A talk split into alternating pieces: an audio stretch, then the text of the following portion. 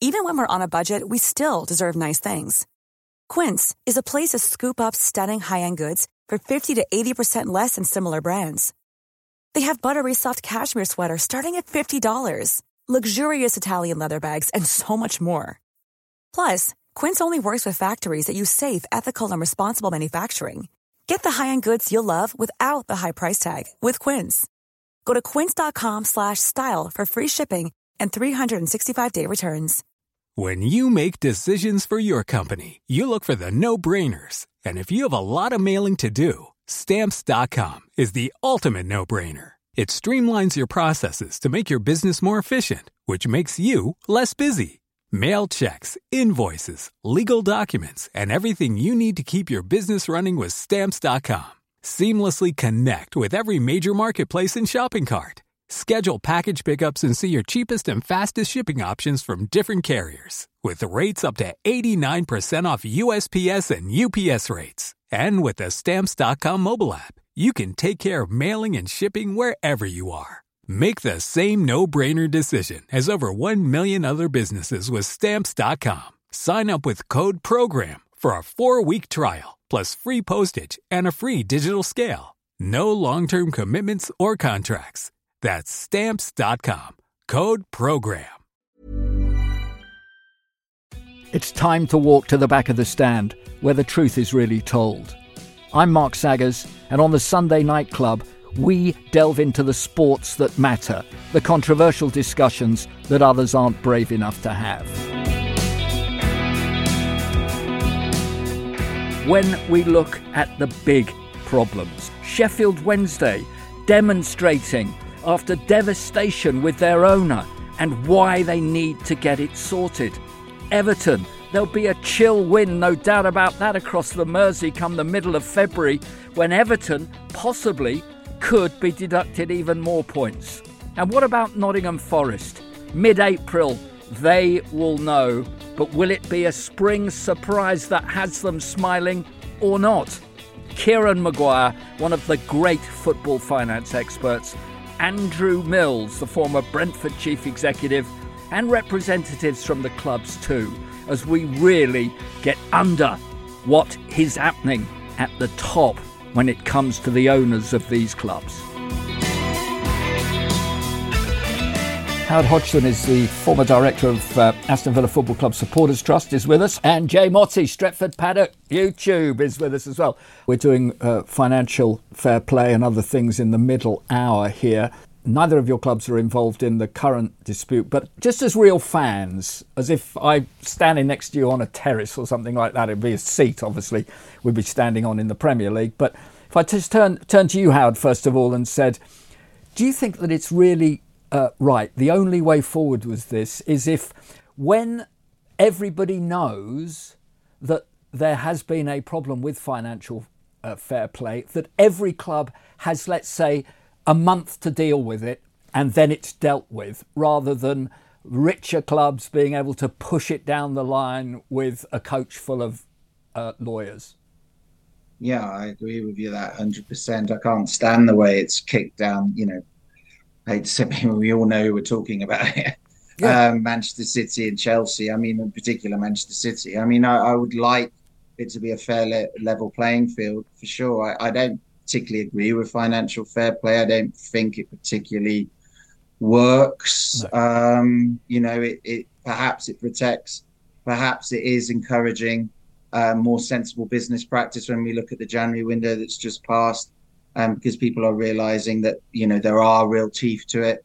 Um, but then again, you look at what's going on at City and the clear, you know, 115 breaches apparently, but mm. you know we hear nothing, and yet we've got Everton and Forest suffering. So yes, Mark, I think that would be fantastic if and you Jay, had a month yeah. sorted out. And Jay, what what about for you as well? Because I think all clubs, um, we know what it's about. Until we get back to a stage where everybody either can do what they want, because that's the way of the world in. Uh, um, a democracy and what have you. But within football, for keeping people to account, I think it has to all happen at the same time if you've got charges to answer.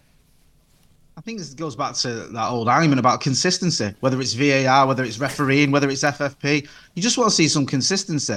I mean, Everton getting dealt with straight away and getting a 10 point deduction, and Manchester City having to wait two or three years or whatever, or the, the world of football having to wait to see yeah. what happens to Manchester City's 115 charges doesn't feel consistent to me. It feels a little bit skewed. So I think if there's a consistent process there where you know what's happening, you know how long it's going to take to deal with, and also, like you say, you can get it dealt with quickly then we can get back to that thing of you know actually watching 22 players run around a square bit of or a rectangle bit of grass yeah. rather than having to worry about lawyers and charges and who's got the best lawyers and how long this is going to take. Because call me old fashioned, I just prefer watching football than worrying about what's going on in the courts. Yeah, and so say all of us, I think. Well, one question to both of you. I've said I'm talking to all in the second hour. We're looking at financial fair play. Sean, uh, do you feel, as a fan now, nothing more, that whichever clubs have questions to answer about financial fair play, they should all be sorted as quickly as possible. Uh, and it should all be based on not how many lawyers you've got to defend yourself, it not, and not based on how many charges there are and complicated things. You have to get it done swiftly. Yeah, I mean, the, look, the it's slightly different cases. We've spoken about this before where you go over and you, are banged to rights like Everton and uh, Nottingham Forest, or it's slightly more difficult to prove one way or the other with with Man City. However, it shouldn't drag on. Mm. It should be done. And I think the Premier League have got an opportunity to say, let's get it done before an independent regulator comes in, or it'll be out of their hands. So yeah, good point. Got, a, got good. point. They've they've got a chance to do it, or it'll be taken out of their hands. Uh, Richard, what's your what's your take? Well, obviously, Man City should be deducted 500 points, relegated four divisions, and that's obviously the only fair, the only fair solution, isn't it? But, but no, I mean, it, the, the, rules seem to be a little bit um, unclear, don't they? You know, mm. no one's really sure exactly what Manchester City have done, what Everton have done, what Forest, all these other teams, and I don't know. Whatever the situation is, the the, the, the charges against Manchester City, obviously they're only charges; they've not been proven as yet, but you can't have that sitting over a club for one season, two seasons, however long it's been going on for now. It needs to be resolved, and they need to resolve it quickly. And what I mean, I don't really whatever the punishment is, the punishment is. It's not, you know, I don't want Arsenal to win the league because Man City have been deducted points necessarily. I want to win it because we're the better team and we deserve to win it. But if that happens, that happens. But they need to get it sorted out because it's ridiculous that you know you've got Arsenal. you know, we didn't spend any money in January. We, we're respecting the rules, the financial fair play. Mm. You know, these other clubs, Newcastle, are trying to respect the financial fair play. Manchester City don't seem to care because they know that in they've been doing is What these charges go back four, or five, six years. Yeah. You know what I mean? And they still haven't been. It still hasn't been resolved. And it's it's mad that Everton are suffering. Nottingham Forest are going to suffer now and Man City broke the rules six, seven years ago, and they still haven't been punished. And it's still going on, and they may never be punished just because they've got more money. It yeah. seems unfair. And I think there needs to be one rule across for everybody. If you break this rule, that rule, you, you, you, get deducted 10 points. That's it. So it's like a yellow card, isn't it? You get a yellow card, you get a second yellow card, you get a ban for one game. If you get one red card, you get a ban for three games. Everyone knows where they are. So it should be the same with financial fair play. You break the rules, you get 10 points deducted. Everybody's the same. It doesn't matter. There's no there's no defense of that. You've broken, as long as it's been proven they broke the rules, yeah. make the punishment the same for everyone. And then everyone knows where they are. You can't treat Bournemouth different to Man City, or you can't treat Nottingham Forest different to Liverpool. Everyone's got to be treated the same. It's one sport for everybody, one set of rules for everybody, and it needs to be sorted out. It is mad that this that Man City's charges haven't been um, mm. resolved yet. It's ridiculous, really, isn't it? Let's be honest. It is. It is. It is, it is, Richard. There is sort of things hanging over both Everton and Forest. Let's start there with um, things to be decided in February and April. Uh, Kieran, so just put us into context. Uh, you know, how dire the situation could still be for both Forest and at this stage Everton. Well, we know that Everton have been given a 10 point deduction, but they've appealed that. Uh, that that appeal took place three days, just over a week ago, and I think we're expecting a response to the appeal, uh, a judgment on terms of the appeal coming out in the next week or two. I, I, I anticipate it being before the end of February. Um, then the Premier League, and I think this did surprise many people, it put through a second set of charges in respect of Everton for the three years ended the 30th of June 2023. And I think uh, Everton fans and other commentators have, have pointed out that this appears to be double jeopardy. Um, if you're being sanctioned for the three years to the 30th of June 2022, then it seems incongruous that you you then subsequently do exactly the same. Now it could be, um, and first of all, Everton could be you know, ultimately innocent until proven otherwise. Mm-hmm. Um, it could be that if there is any sanction, um, any points already deducted will be subtracted from the tariff uh, if the worst happens, and they could end up with with nothing. But uh, it, it is frustrating for fans. We we don't fall in love with football due to spreadsheets and accountants and lawyers, mm. um, and uh, you you can understand the the, the disappointment uh, that the fans have put their faith in the owners, and I, and I do feel at times that some, the owners let them down.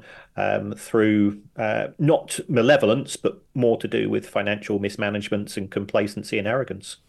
And um, with Gavin uh, here, Gavin, if I could come to you now, I mean, there's this uh, sparkling new stadium that we're beginning to see pictures of down on the on the on the edge of the river there. It absolutely looks fantastic, and yet um, the real fans that are for me uh, up front and there for one reason only: they can't get into a football ground uh, basically unless they pay to get in to watch their side play, and yet the financial problems that the club are having could mean that it's all been wasted, particularly in a season like this one or others, if you basically get punished again and again and again. Yeah, it's, it's okay. I'm saying there's lots of double jeopardy here. There's, I mean, you get the impression, don't get into too much about the rules, that they never expected anybody to breach these rules when they when they were brought in in 2013, and, and they've let and nobody anticipated that once you breach them, what happens when you breach them in the following season? It wasn't really thought of in, in, in the rules. And and, and and the Premier League and, and the Premier League clubs have, have you know caught a cold on this, haven't they? Really. And you know you've got this ridiculous situation where I, I think I'm right. It might go beyond the end of the season if there's an appeal against the second um, second commission. And and and you're right, Mark. People are just um, you know it, it, brings there's so much unease in football generally at the moment about lots of things. Mm. But for and uh, it for supporters of Everton and Nottingham Forest, it's just a great unknown, isn't it? You know, how many points have we got? How many points will we gain or perhaps lose? And also the clubs around us. Mm. You know, both Everton and Forest are dangerously near the relegation zone or in it. And there's uncertainty if you're a Sheffield United fan, a Luton Town supporter, Crystal Palace fan all those all those clubs are affected as well, and it's not really their fight. The other is it? No, it's... and, and they, they, they're the other supporters that we should be thinking about within all of this. Mm. Um, Andrew, uh, do join us, but I'm going to ask Kieran a, a, question here now on this. That if I think back to Chelsea, and uh, I, am going to try and be careful here, when uh, Roman Abramovich was in charge of Chelsea and owned the club, he brought in players. He he seemed to do uh, what he wanted. I don't know whether uh, anything mattered in, in many ways to him. What I do know is that he has not uh, paid uh, at the moment all the money that he made out of the club that he promised was going to be going to charity and, and, and what have you. There are things, and we find out so much more about how never things don't seem to be straight in a lot of clubs, and yet it is those that are in trouble or unfashionable who uh, and seem not to have an army of lawyers that can do anything are the vulnerable ones here when it should be a level playing field, shouldn't it? As to, to you know, if you've done wrong, you're punished. You're absolutely right. It does appear that the new owners of Chelsea have effectively self reported the club in respect of some allegations during the Abramovich regime in terms of the 2.5 million, sorry, 2.5 billion pounds of proceeds mm. that were, were generated from the sale of the club to the the Boehly Group, that money is still st- stuck in the bank account. That money is frozen because there's now an argument in terms of how do you define the the victims of the conflict in Ukraine. Um, and, and that seems you know crazy given you know th- there is hmm. so much hardship uh, taking place on a day by day basis.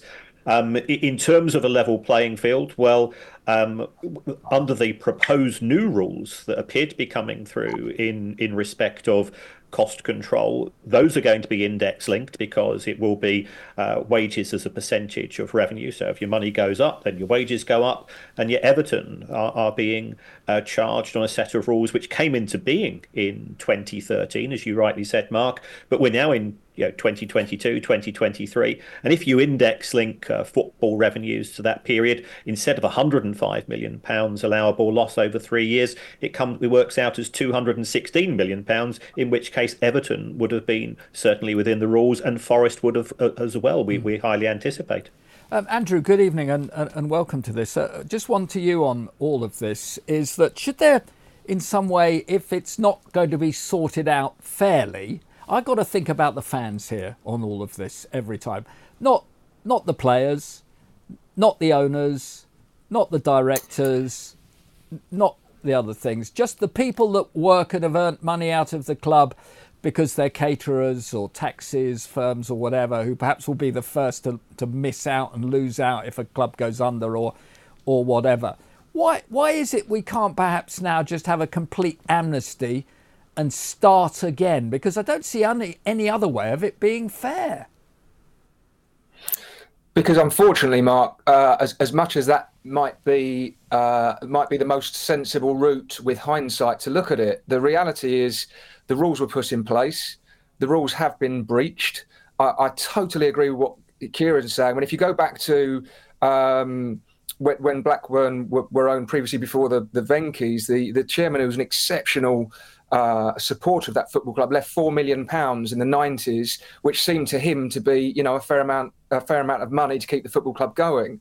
Well, we now know that that could be a monthly, a monthly wage bill. So, I, would always said, and I've always said to any board of directors I've ever worked for, that that standing still in football is going backwards. The Premier League moves forwards, and it moves forwards at a pace every single week. So you you really can't put something in place and then not have an adjustment and not have uh, uh, the ability to kind of take a look at what that means in today's money. And and there therefore lies the problem. Mark is you know it's very dull. It's very complicated, and we've got to find a better way of allowing supporters to, to, to enjoy the experience. Because the one thing that, that that has been a constant throughout my time in football is is this this wish to protect the integrity of the competition. Mm. Well, where are we now with that? Because because yesterday I was watching football thinking, I, I, don't know what this result means. I genuinely don't. Sheffield United, fantastic, beat Luton. What does it mean? I don't know because I don't know what's coming for these clubs that are under investigation. Yeah, you're absolutely yeah. right. And and really, um, it, it, Gavin, with with you and with Everton uh, and where you are, I mean, everything is just so much on hold, and it. Uh, I don't know how how it how it plays out. A lot of the people that have been involved in this are no longer there, are they? Yeah. Anymore. I mean, it's it's just it. All it punishes really are the people who, whether they've done it through the turnstiles or because they've got Sky Television or they've paid money on other ways towards this club. Without a fan, the club is absolutely nothing. Because you could play all you like without fans, but if you yeah. don't have an income, that's through the fans in the first place, as we've said, by all the different ways they can buy into it, there's no game. No, absolutely. I mean, I know what you're saying about, you know, you can't punish the fans, but if the Everton board or probably narrow it down to Moshiri hadn't been so gung ho with their spend and the lack of controls around it over several years, then, you know, in reality, they are the ones who've got us into this position, haven't they? The club, you can we can say the Premier League punishing the fans or the, a commission's punishing the fans, mm. but in reality, if Everton, if the Everton board or the Everton owner in particular had behaved in a responsible way, we wouldn't be in this position now, would we? And, and that, that's the way I, I look at things, really. Yeah. You know, I, I, the, the, the, clubs make the rules, Mark, don't they? You know, the, the rules were signed off in 2013. Of the 14 clubs, I think voted for it. Everton one of them. So you know, it's not something that we didn't disagree with, and and and I think some of it lost in this. And I'm not defending the Premier League or the Commission here. What I'm saying is, as a as a fan, I I want I wanted my board and my owner to act responsible. You know that they are the they are looking after the club, aren't they, on our mm. behalf? And they, they obviously didn't. One of the real problems, Kieran, for me is is not just the financial implications that we're talking about here. It's everything from private equity to who's coming in to buy these clubs to what sort of rights we're getting, who's getting the money for this and that. Basically, they're in danger of complete. I mean, they they're all so jealous around the world of what we have with the Premier League, but it is our league but it's a world league and it's the best world league at the moment because it's got more fans and supporters than anybody else. And yet, nobody's playing by any sort of rules, obviously. Well, I, am inclined to agree in, in the sense that the rules were brought in with, I think, a, a, a modicum of common sense in this uh, because football, the cost control had got out of hand. Um, but there has been no appropriate monitoring. There, has been no uh, desire to to move with the times, and, and that has very much discriminated against what you might call ambitious or aspirational clubs that who have had new owners over the course of the last decade. And I include Everton there, and, and, and I understand, you know, absolutely understand where mm. Gavin has come from. Mm. Farhad Moshiri um, came in a, a, bit like a new lottery winner and, and splashed the cash he, he, splashed a lot of it. He didn't splash it particularly well, and, and, the fans have been the ones on, on the on the receiving end of that because it's the uncertainty. You know, at hmm. least when I go to a match and I and I see my team win or lose, and, and yeah, I'm a Brighton fan. We lost in the 96th minute yesterday. Yeah. Didn't like it, but I that's hmm. that's football, and you accept it. I think the frustrating thing for Everton fans and for Forest fans, and also Gavin rightly said, all of those fans in the clubs around, because they don't know whether we should be going for a win or a draw for a particular match because you don't know the outcome of what's going to happen to to Everton and Forest. So the rules I think are flawed from a from a person who's sort of vaguely involved in finance. Mm. Um, but in addition to that, it does create huge uncertainties uh, for for people, and we go to watch football to forget about money, to forget about finance, mm. to forget about the drudgery of life. It's our one big escape route um, as fun, fans. And you spend as much time these days talking to your mates in the pub beforehand and at half time when you're supposed to be having a quiet pint and enjoying life, uh, talking about mm. amortization and financial fair play and cost control and commissions. That's not football. No, yeah, absolutely right. Kieran and Andrew have got plenty more to speak about in this hour. We're going on to Forest next. Just a final word at this stage, Gavin, with you and the fans. Is this limbo is torture, isn't it? Uh, that's just on the pitch, Mark. To be honest with you, um, I think um, off the pitch is equally more torturous, and we don't want to get into talking about the the ownership issue with Evan.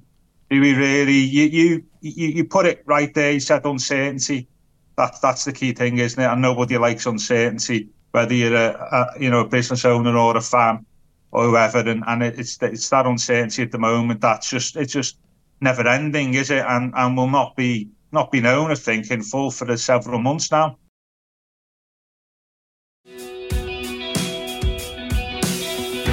This is the other big problem, isn't it? You nearly feel that the cartel at the top of the Premier League not only can they um, break the rules or there is suspicions that they've broken the rules, but they can make sure as well that others will definitely break the rules because they won't be able to compete with them. You're absolutely right, Mark. If, if, we actually take a look at the data, when Nottingham Forest were promoted at the end of 2022, the total cost of their squad, all of the players put together, came to 12 million pounds. Now we have three clubs in the Premier League: Manchester City, Manchester United, and Chelsea who have squads that have cost more than one billion pounds. I.e., Forest went up with a squad which cost one percent of that of the uh, of, of, the elite clubs at the top. And in addition, they were only allowed to lose 61 million pounds over three years instead of 105 because under the way that the rules have been put together, for every season in the Championship you can only lose 13 million, and for every season in the Premier League it's 35. So they're coming up with with one hand tied behind their back, and then the Premier League ties another hand behind their back. And in relation to Brennan Johnson, and personally, I still wish he was at Forest as uh, uh, as he scored the winning goal for Spurs yesterday. Um, but as, as far as the player was concerned, this this is the lunacy of the rules in the sense that we've seen some clubs being forced to sell players on the 30th of June to try to comply with uh, with with the cost control rules um, in order to be within the threshold, and therefore they've had to sell those those players at a discount. Uh, and Forest themselves admitted if they'd sold Brennan Johnson on the 30th of June, they'd have got 30 million instead of 47 and a half. How can a club you know, having to forego seventeen and a half million pounds when it has achieved you know, its main aim of, of uh, staying in the Premier League in the first season. How can the club be penalised to that extent by accountants and lawyers and mm. uh, and the suits? Uh, I'll come to you, Andrew, in a moment. Des, I just want to welcome you to the programme. I mean, this is a frustrating side of all of this for Forest, and you're I believe, going to be waiting to, till towards the end of this season now before you'll actually know your fate. It is, Mark. It's extremely frustrating looking look, looking at what Kieran says there, listening to what he's saying. That Forest uh, were already sort of behind the eight ball, so to speak, coming out of the championship because the way it happened as well, they were languishing around the bottom. It was a little bit of a miracle. You know, it, it was always going to be hard to compete and whilst the rules do seem a little bit unfair, there's a little bit of frustration as well uh, for myself in the way the club's been run. We signed all those players. A lot of them was a waste of money in reality. You know, we signed 44 players since we got promoted, and and you can't put that many players on a football pitch over a season. So a lot of it seems like wasted money, and then there was issues around shirt sponsors and things like that. So there's potentially a little bit of arrogance. What frustrates me as a fan, this news came out just after we'd beat Newcastle and Manchester United, and everybody starts looking up and confident we'd stay in the Premier League. And then the news hits you, and, and since then, we've gone back into a slump. We're looking over our shoulder, and if, if we get points taken away, mm. um, whether it's fair or unfair, it's going to really sort of hit us hard and be a real struggle to stay in the Premier League based on what's happening with FFP. Uh, the, the, more we hear about all of this, Andrew, as well, the more um, I would like an an open meeting of which we'll never have, of course, of the owners of the Premier League when they sit down together uh, with their chief executive and everything. There must be a lot of laughing going on as to what happens to some of these clubs coming up, as far as they're concerned. There's a there's a despicable thought of. Uh, uh, from me, possibly, but I don't think it is despicable that these people don't care at all about the league they only care that they know they can get away with it because they're basically in control. Well, of course, I mean the reality, Mark, is that, that they're not seeing it as as anybody would from the outside or or, or that looks at it independently. Um, what I would be seriously concerned about, and what I was seriously concerned about throughout my time as a as a chief executive, was was the want to retain the status quo, the want to make the bridge really, really long and arduous, and and and this is doing exactly that. What it is, it's actually it's actually creating kind of financial doping through circumstance. Because yes, I would agree that that, that Forest spending, um, and uh, of which I think was in, in the region of 150 million pounds, was was uh, was way beyond what was needed. Um, however, they probably did that on the basis of feeling that that was the squad they needed to stay in the division um, and in itself then creates a problem. And, and again, if we look at, as, as Kieran said, if we look at um, Brennan Johnson and, and them losing, you, you know, uh, significant sums of money, well, the sums of money that they lost are going to pale into insignificance of the money that they'll lose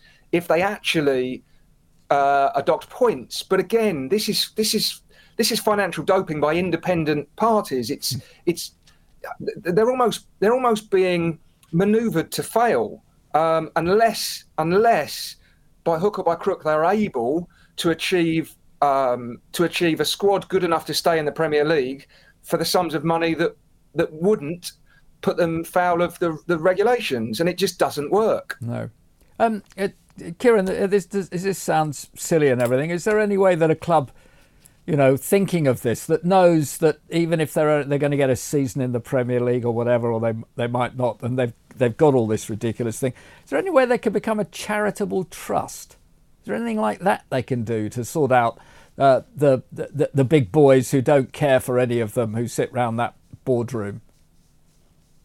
Well, I'm I'm a teacher rather than a lawyer, but I I don't think that that would work um, I, I, unless you, you're going to have to get an awful lot of people from an awful lot of independent sources to provide funding. So I, I don't see how that could be successful. Um, having a billionaire owner does help, and, and you know, Mr. Mar- Marinakis has been a very generous benefactor to, yeah. to Nottingham Forest.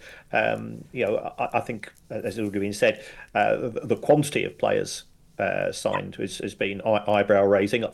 On a qualitative basis, there have been flaws, but they did retain their Premier League status last season, mm. and it's only the second time in about the last 15 years that that has been the case where all three teams that have mm. gone up have managed to avoid coming down straight away again. But it is an expensive uh, enterprise if you're going to try to do that. And one other thing with all of this that we, we tend to forget about as well, if they lose these points and they go down, uh, the footballers can, you know, they can ride the wave. They, if they, if they haven't been stupid with their money, they, they'll have made enough money to, to look after themselves, and they'll they'll get a move if they want one or not. Uh, the Borders you've mentioned, you know, they're in a reasonable position, and it's the people that work for the club, those from um, the media side of things, that will be cut again, from the catering side of things that will be cut again those that perhaps rely on them, and the businesses around the club. They might all lose an awful lot more. They might be owed money that, that still hasn't been paid to them and everything that they, they never see in, in the same way. There is basically, it seems to me that football clubs now are owned by people who do not give a jot for the people in the community that they're making their money out of. I, agree. You know, a, a, football club is part of your identity. It's part of the history and the heritage of that town or city. Um, Nottingham Forest have won the European Cup on, on two occasions, and it was a magnificent achievement. they're now in their second season in their Premier League. Well, when they were promoted in the 70s, in their second season, they won the top division because it was possible in those days to to take such an approach. You know, to be competitive with the big boys. Now that that those days are, are sadly um, way beyond us. And, and, I'm old enough to remember Forest, Derby County, Everton, Aston Villa, Blackburn, Leeds United. You know, all of these clubs who, if we're honest, will never win the Premier League again. And, and I think that's sad for football um, because such is the focus on the larger clubs and the the, the way that mm. the the non elite big six who who just happen to be in the right place at the right time have been have been put in such a position of power, and the other clubs have been marginalised. Uh, you know, it, it's now it's it's t- treated as a great achievement if you finish seventh or eighth in in the top mm. division. If you take a look at Spurs, though, their first ten years in the Premier League, their average position was 10th and their highest position was 5th. And yet they're supposed to be one of the clubs to which we aspire to. Now, as a business, Spurs are absolutely fantastic. Mm. But in terms of a trophy winning club, mm. their fans aren't necessarily happy about that. No, that's good points that you make. Um, as far as you're concerned, Des, and, and, and, what you, from those around you, the fans and everything, um, you know, this contemplation that we might, you might get to within a month of the end of the season, or even closer than that, if it's late April, that you you get to know that the whole season it's been a waste of everything, all of it, your time, your money, your opportunities, what you've done, what you've had to do, what you've bought, what you've what you've sacrificed otherwise, for something that's been taken away from you by big boys deciding that they don't want you to become any bigger. And that's exactly it, Mark. That's where the frustration comes in. Firstly, that the rules aren't equal and we're not on the same playing field from the start, but but also from the club's point of view. And you, as a fan, you invest a lot of time, effort, your own money, you know, on a much smaller scale, of course. But it's it's then going to games and and doing what you have to do to be a part of it and experiencing the highs and and that's what I was touching on before about those two victories. If we got six points taken off, for example, and we get relegated for an administration issue rather than footballing reasons, then it, it, it's almost like you might lose a bit of faith in your club and might lose a bit of faith in football and the Premier League and ever wanting to sort of be part of that again. It, it's a brutal place, the Premier League. We've been back. We we clamoured for it for years and years and years. It took us 23 years to get back, and and, and since we've been there, we've just found it. It's tough. It, it's really hard to compete even on a game by game 90 minute basis you know with some of these big boys who have got so many advantages that are not that that should be ironed out. I know what they're saying about about you can lose so many as many years you've been in the Premier League, but uh, uh, at the start of August, you should all start from the same playing field. You should be able to spend the same money. You should be able to mm. do the same things because it's a competition. You can't start a competition with rules sort of all over the place and Man City can do this and Everton and Forest can do this. It, it just it just shouldn't work like that. And then again, it's the fans that suffer again, isn't it? it always everything, whether it's VAR or all these rules they put in. Ultimately, see, it's the fans of the clubs that yeah. suffer. The, see, the other thing, Andrew, with this, and, and, and you'll know this only too well, and we'll, we'll come on and talk about it in the in the last part as well. But you, you know, th- there are clubs here that can do what they want, basically, can't they? And seemingly get away with it. Whereas, uh, you know, this this this tawdry idea that if you break a rule 105 times, it's going to take 10 years to decide your fate. Um, just just look at two or three of them, and and book them uh, as they would do you or me for speeding or something like that, and get on with it. Yeah, look, I think I think um, I think you know the the, the misapprehension it, it, is that Premier League chief executive, chairman, board of directors are are working against kind of other clubs or working against particular clubs coming up or, or, or trying to skew the trying to skew the the the um, uh, the balance in their favour. They're not. They're they're they're just in, incredibly focused on their own position, which means they don't take into account the, where the rules leave everybody else. But they're, they're in a they're in a somewhat uh, invidious, a new word I've learned, invidious position, I think. However, that, that doesn't give you an excuse to allow it to continue. Now, the, the problem that they know that we've all got, because we're all addicted to this thing we call football, is that the reality is if I told you, uh, Des, that this was the situation, this is. Uh, this is going to be the difficulties that you're going to face. It's going to be incredibly difficult to actually try and achieve that. Do you want to still take the chance? I'd suggest that 99.9% of fans, whether it be Nottingham Forest, Brighton, Tottenham, Brentford, or whoever, would say, "Yeah, go on, let's let's flick the coin, let's spin it." And they know that, Mark. The the the, the regulators know mm. that, so they know that they've got a willing audience already addicted to the product. Mm. So the reality is that before anybody actually says, "Hang on a second, let's just look at these rules. Let's look at what that means to us. Let's look at what that means to football league clubs trying to aspire to come up." Before they'd done that, everybody said, Yeah, I'm in. I'll have a go. And so all of a sudden, it detracts from the reality of, as I said, the status quo remains the same.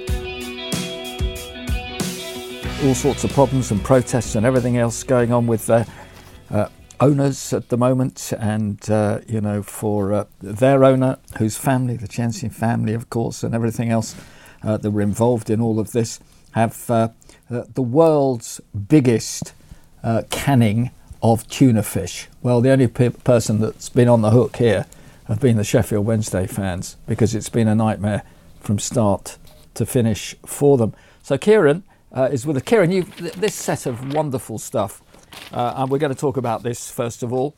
Uh, Dan, thank you for joining us, and uh, and Andrew's still with us as well. Um, you know, they sold. I mean, this this bit, Kieran, that, that you put. You know, they over the last decade ish, as you put uh, on your excellent tweet, um, the club now has accumulated losses of 132 million, despite selling the stadium to the owner, 38 million pound profit. It's unbelievable, isn't it? Really. I think it is a, a, function of modern football and the the challenges, uh, especially if you are trying to get into the Premier League. And Mr. Chansiri, he he has put his money where his mouth is for a few years mm-hmm. before he appeared to turn off the taps and it means that Sheffield Wednesday and Sheffield Wednesday fans have suffered. Yeah, there's been points deductions. We have the position now where Sheffield Wednesday has lost an awful lot of money. The club no longer owns Hillsborough. It's paying fifty thousand pounds a week in rent to the owner for the stadium, which has been the home of, of Owls fans since the day they first went to the match with their, their mum, their dad, their uncle, their grands, uh, parents, or whoever it was. So I think it is indicative of of the the real financial hardship that exists outside of the Premier League. We saw Derby County lose 200 million pounds under their owner before the club went into administration. So so you know, Sheffield Wednesday is not alone. I think it's indicative of just how tough it is. Um, and uh, a, a, Wednesday fan asked me to to summarise the numbers, so I, mm. I, hmm. put together a bit of a, a scribble on uh, on social media. Yeah, well, it's uh, it's it's really good looking at, at everything from net debt to gross squad costs over the, all the years from 2011. It's it's fantastic. Uh, before I come to you, Andrew, I, I, mentioned Dan Fudge. The Wednesday week is with us. Dan, I mean, where are you exactly as a, a, fan base and thinking at the moment? Because there have been protests this weekend uh, again with your early game this weekend and what have you. But it, it must get just so frustrating and tiring that you're turning up to watch a football club and your team, but you know that it, it's never ending uh, what you're having to do. It, it really is, and, and and there's like like I mentioned, I think it was last week when I when I was on this show. There's uh, there's the group, the uh, the Club 1867 group, and they've uh, over the last few months they've really started to gather pace because I think a lot of the Sheffield Wednesday fans are starting to realise that for a number of years, for for a quarter of a century now, uh, you know they've been coming in, they've been paying their money, they've been turning up. We've still got some of the highest highest attendances in the league. Uh, but we don't seem to be getting rewarded with anything. But you know, at one point we did have um, our day out at, at, Wembley that we unfortunately lost to Hull in 2016. Then we got to the playoffs again the following year. But I'm just looking now at, at Kieran's uh, fantastic P&L that he's uh, that, he, that he whipped up on a whim. Apparently, that, that that's really impressive. And uh, and looking at some of the wages on that on that sheet, they're they're astronomical. Yeah. And uh, and and I feel like what we are, we're in a world where, just like you say, Mark, we've got these, we've got this universe of other clubs that don't have parachute payments trying to keep up and to try and come up with these new innovative ways to make money, but also coupled with the fact that our uh, that our chairman's not the uh, not the best chairman in the football league, to put it lightly. No, that's a good point that you make, Andrew. Um, a, a, lot of people uh, texting us uh, tonight and tweeting us as well. Keep them coming in because uh, we always look at all of them on this show. Uh, is that um, why no why no cap? On salaries. Why, what is the problem of having a salary cap? I've never understood this. I mean, the NFL have a salary cap and others, you know, uh, we follow America 20 years later with, with big riches and everything for players, and I understand all of that.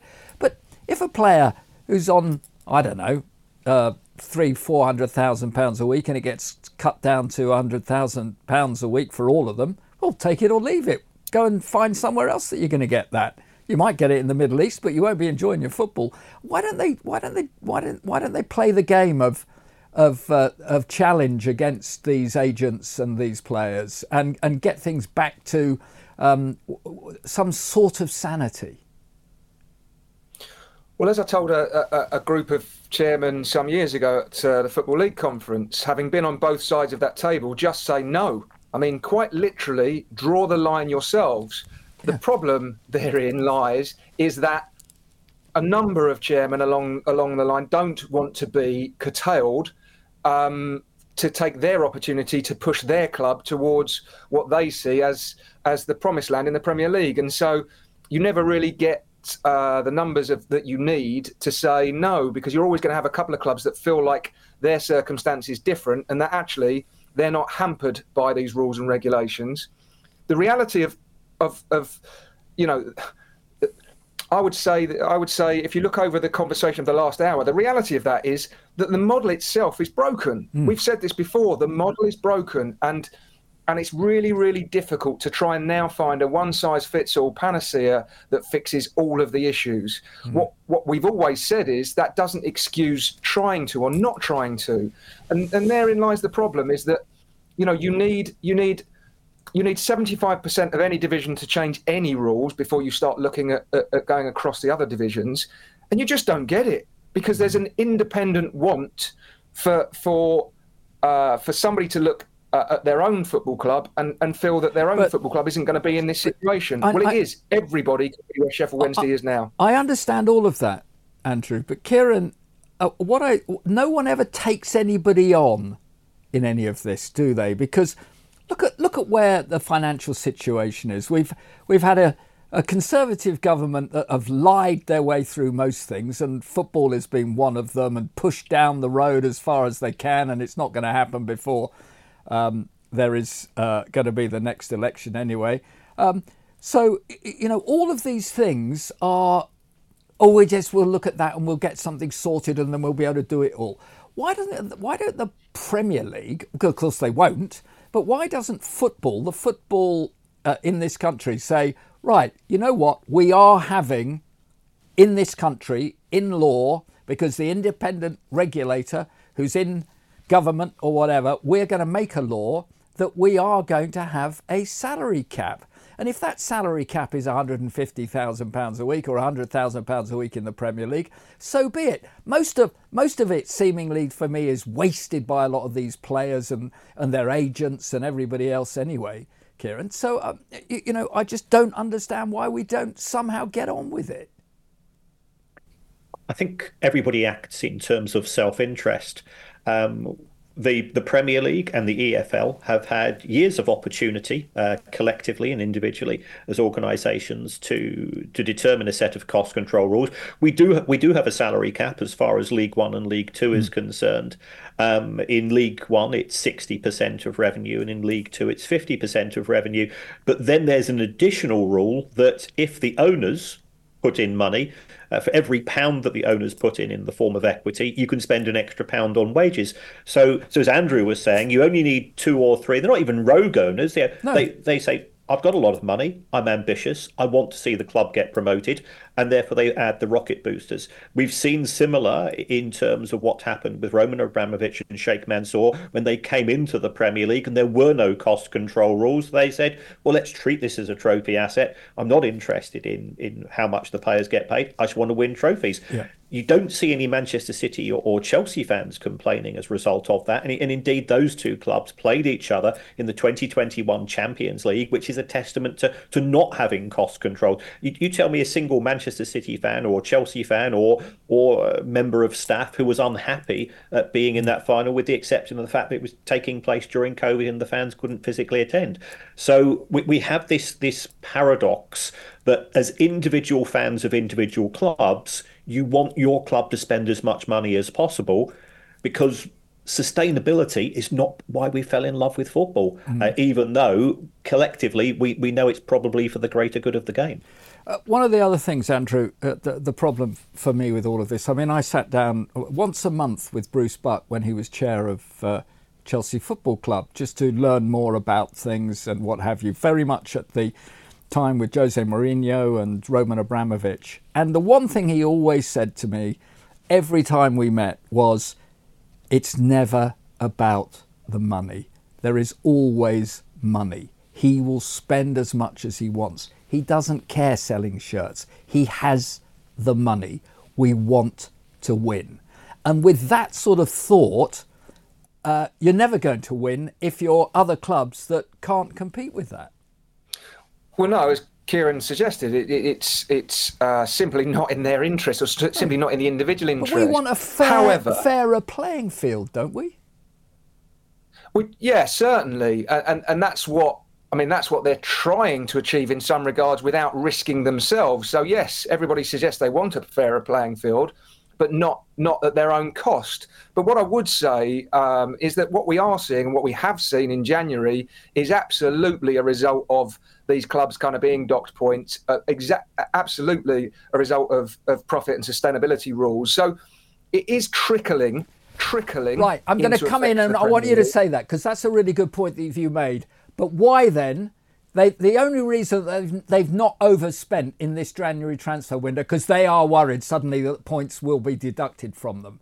But these top clubs won't be thinking quite so much about that next time because Manchester City's going to get away with it for 10, 15, 20 years. It's the Charles Dickens bleak house of this football area and, and time. You know, they don't care. They're 20, 30, 40, 50, 60, 100 lawyers push it all down the line. It's never going to happen. We just need somebody to take control of this blooming league and say, right, if you want to play football in this country and you own this, we are going to make sure, it has to be government, that will pass a law that you can only get this amount for uh, salaries and this amount for other things, and the debt then wouldn't be a problem. It I think you're throwing your hat in the ring be... there, Mark. Sorry, Kieran? I think you're throwing your hat in the ring there, Mark. but sorry, Andrew, as well. No, it absolutely has to be an, an independent uh, regulator that, that, that will do that because you're just not going to get it from the clubs themselves. Because again, for for a large percentage of, of the league, they they didn't they haven't had to operate under those rules, and so actually they've built up a business and a war chest that means this doesn't affect them. That's without the individual people that are and and have the ability to to mm-hmm. to uh, finance these businesses. And again, should we have any issue if somebody has has the money to back that up? Well, not really. I mean, it just means that, that, that somebody's more fortunate than, than, than the other. But, you know, the reality is there is a trickle effect. It is, it is having some effect. And again, I think we have to celebrate some effect rather than no effect. However, we also have to learn from the likes of Sheffield Wednesday, the likes of Reading, the likes of Nottingham Forest, and all these other clubs, and, and try and ensure that the, that the rules and regulations are constantly, constantly moving yeah. to take into account uh, the, uh, the circumstance. 30 seconds, uh, Sheffield Wednesday, and uh, where we go then, Des. I, I, I, don't, I don't know where we go from here. The fans have been very loud. They've been, they've been sh- voicing their discontent. And I don't know where it's going to go because we've seen these these clubs get these get rid of their chairman, they get a new one in, and you know they've not always been better every time. I know our chairman's got a few quid, so I'm kind of on the fence with it. But I don't I don't know where we go from here because if we if we spend our money, we support our club. If we don't spend our money, the club falls away. So what do we do? We don't get that time with our family, our friends, going to the football anymore. Dan, thank you very much indeed. Kieran, you've been brilliant as always. Andrew, thanks for your thoughts too. That's it for this episode of Back of the Stand. And thank you to all my guests and, most importantly, to you. Hope we've given you something to speak about. Please remember to subscribe to the show wherever you get your podcast. So from me, Mark Saggers, we'll take that step up to the back of the stand next time. Goodbye.